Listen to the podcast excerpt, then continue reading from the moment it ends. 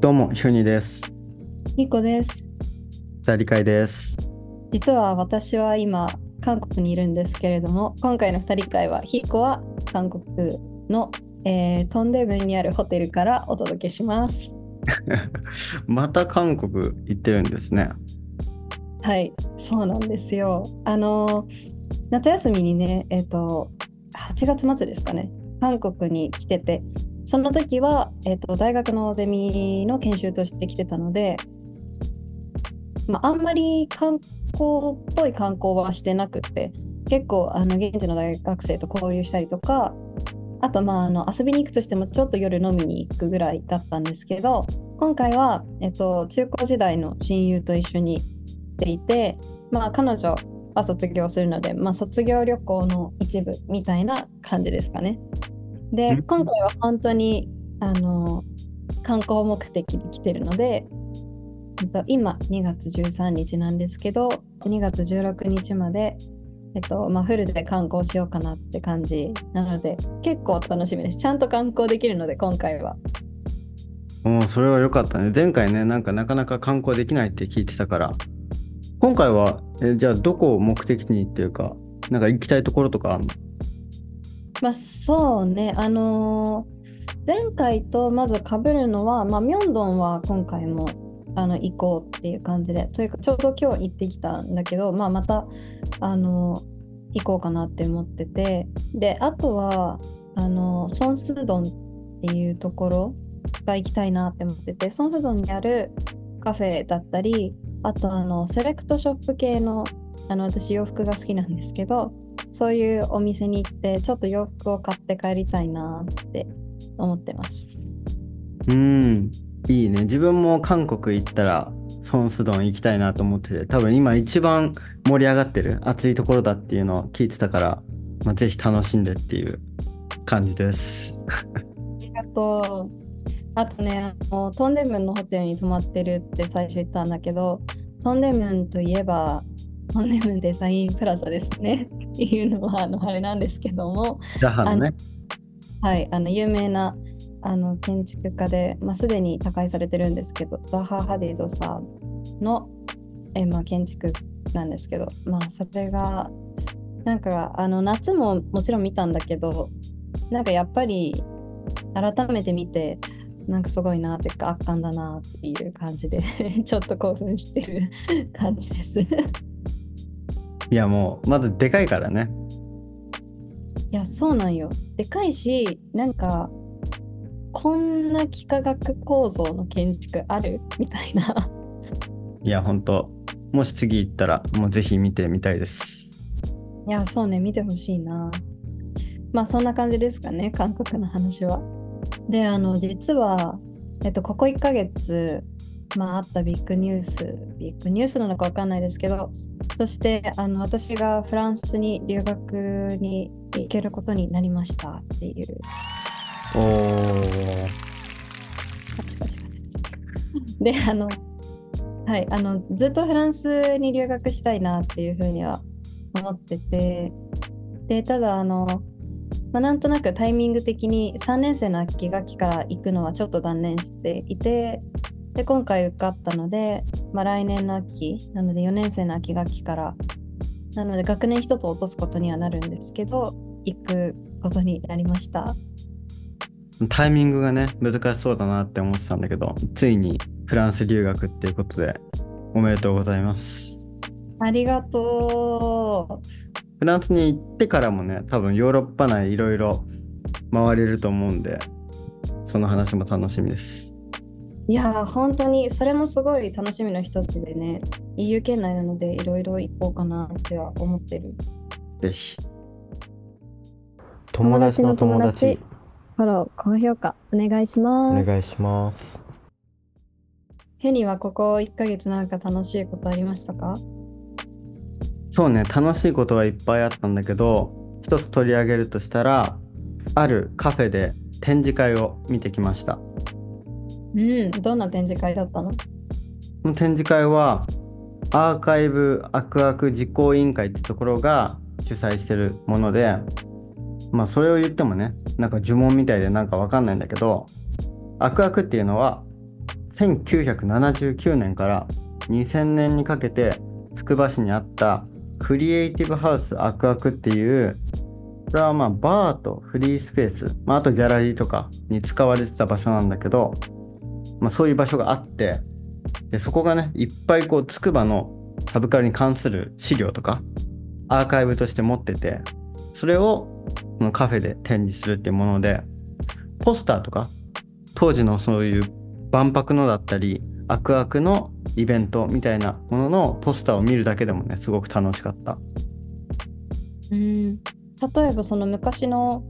ポスターとか写真とかは今のとどう違ったりとかどういうところが面白かったの？そうね。逆に今とあんまり変わらないところが面白かったというかだいぶまあ今から時間が経ってるものなんだけどすごいね。あの今でもされてるなって思えるようなデザインだったりして、まあ、色使いとかもねすごくビビッドですごい目を引くもので興味深かったなって。なるほどね。えー、その時代からそういう前衛的な先進的なデザインがあったのね。うんそうね。でその展示をしてたカフェもすごくあの面白いところで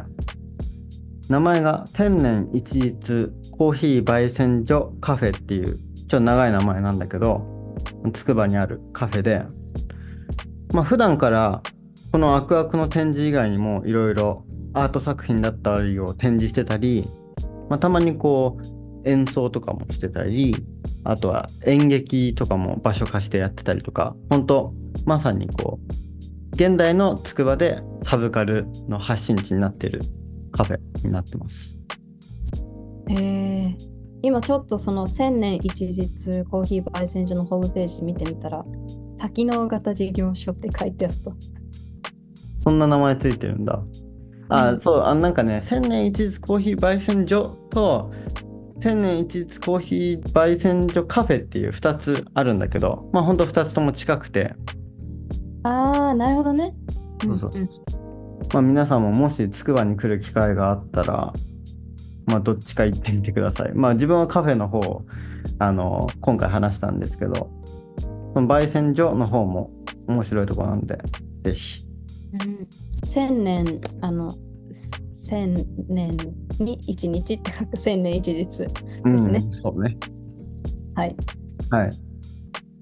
あとはね、また別の話になるけど、東京にも観光しに行ってて、まあ、まず表参道で服見たんだけど、うん。なかなかね、まあ、買える値段じゃないよね。のまあ好きな服服がやっぱりちょっと高めだから結局買わずに見るだけになっちゃうっていうのがあるんだけど、うん。でも、そのディスプレイとか見るのも楽しいよね。そうだね。あ、ルックで見たみたいなやつが、まあ、手元で見れるのは、まあ、表参道とか、そういう東京ならではの楽しみだなと思いました。例えば、どんなブランドに行ったの？主にまあ友達が行きたいところについてったって感じなんだけど、まあプラダとか、ドリスとか、ドリス・バンノッテンそうそうそうそう。で、まあ、バレンシアガは、あの、入ろうとしたけど、なんかちょっと雰囲気重すぎて入れなかった。じゃあ次行くときは武装して行ってください。武装して。おしゃれにね。そうね。あ、東京観光、ちょっとだけ続きがあって、実はその次の日、新国立競技場で、インテルマイアミ対ヴィッセル神戸っていう試合を見てきて、一番の見どころはね、やっぱりメッシを見れたんですよ。メッシ日本に来てたんだ。そう、メッシがね、日本に来てたんですよ。やっぱね、メッシは別格だったね。へえ。メッシのプレイスタイルって何がどう違うの？メッシのプレースタイルはどう違う？いや、なんかメッシは圧巻だったっていうのはさ。いや、あのープレイスタイル。いや、とりあえずもうね、何でもできちゃうから、メッシ中心で攻撃が成り立ってるっていう感じ。えー、すごいね。ボールが足元に吸い付いてる感じの動きで。ほんと。どうやったら撮れるんだろうなっていう感じだった。テクニックが素晴らしいんだね。実はあの東京観光っていえば私も1月20日前後かな？に友達があの地元の友達がっていうかあの今韓国に一緒にいる子なんですけどあの東京に遊びに来てくれて一緒に観光したんだけど私はそうね家があの割と南の方っていうのもあって一緒に中目黒だったり代官山だったりみたいなところ行ったんだけどあの代官山にあるカフェミケランジェロっていう場所があってちょっと実は私ずっとそこ行ってみたかったカフェなんだけど結構あの通るたびに行列ができててなかなか入る機会がなかったんだけどちょっと雨の日だったっていうのと少し朝早めにあのお店の、まあ、開店してすぐくらいか30分もしないぐらいに行ったら運よく並ばずに入れてもうそこであの食べたクリームブリュレが本当に美味しくてちょっとあの回し物も何でもないんですけどちょっと誰か行ってこの美味しいを共有したいっていう そんな感じだったりとか。あと中目黒はあのおでん屋さんに行ったりとかあとは鶏肉の料理？なんか焼き鳥食べたりとかそういうお店に行ってまあなんかその友達が、まあ、小学校から知ってる友達なんでなんかこうやって2人でお酒飲める年齢になったんだねとかって 話しながらちょっと楽しんでましたっていう。いやなかなかおしゃれな観光ですね。いやまあまあそうね逆になんかそのこっち住んじゃうといつでも行けるだろうみたいになっちゃって行きたいなとか思ってるおしゃれな場所とか行かなくなっちゃうからね。うんそうねやっぱ自分も東京住みたいなと思うけど住んじゃったらまた変わるんだろうなっていうのはあるわ。まあそうだよね。あの住んだらやっぱり自分の住んでる地域の周りというかその最寄り駅周辺の場所にしか行かなくなっちゃうからやっぱり、ね、そういうところはありますね。ちなみに東京住むならどこ住みたいとかある？えー、むずいな。全然土地の値段とかわかんないからな。でもあの、友達がここら辺住んでていいなと思ったのは、まあ、上野周辺とか、結構まあ新幹線の駅もあるのもそうだし、まあ、上野公園とかも散歩だったりできて、結構日常を過ごすにはちょうどいいのかなっていうのは思うね。うん。まあ、上野だとやっぱ美術館とかもあってね、そういう展示に行きやすいっていうのはいいよね。そうだね。ひいこは逆に東京内で引っ越したいってなったらどこがいいの？いやこれなかなか難しいよね。なんかその上京する前は三軒茶屋住みたいとかなんかもう単純に地名が好きっていうだけだったんだけどとかあったけど、まあ、今自分が住んでるエリアがいいなっていうのが結構あるから、まあ、そこに似た環境って考えると、まあ、割とその落ち着いた感じの場所でっていうのはその飲食店とかが少なめ割と住宅街みたいな雰囲気に近くてでまあやっぱり私も公園は欲しいなみたいなところはあるかなでまあなんかやっぱり自分は東横線沿いとかが好きで結構自由が丘中目黒大会もまあ自分がたくさん行くから好きっていうのももちろんあるんだけどやっぱりその辺に行きやすい場所がいいかなっていうのはね。うんなるほどなるほど。今度2人会でまた東京の好きな場所とか話したいね。まあそうね。あのフェニめっちゃ東京来てるしね、まあ、そういう会もやりましょうか。ぜひ。はい。ということで、まあ、今回の2人会こんな感じで終わりにしたいなと思うんですけれども、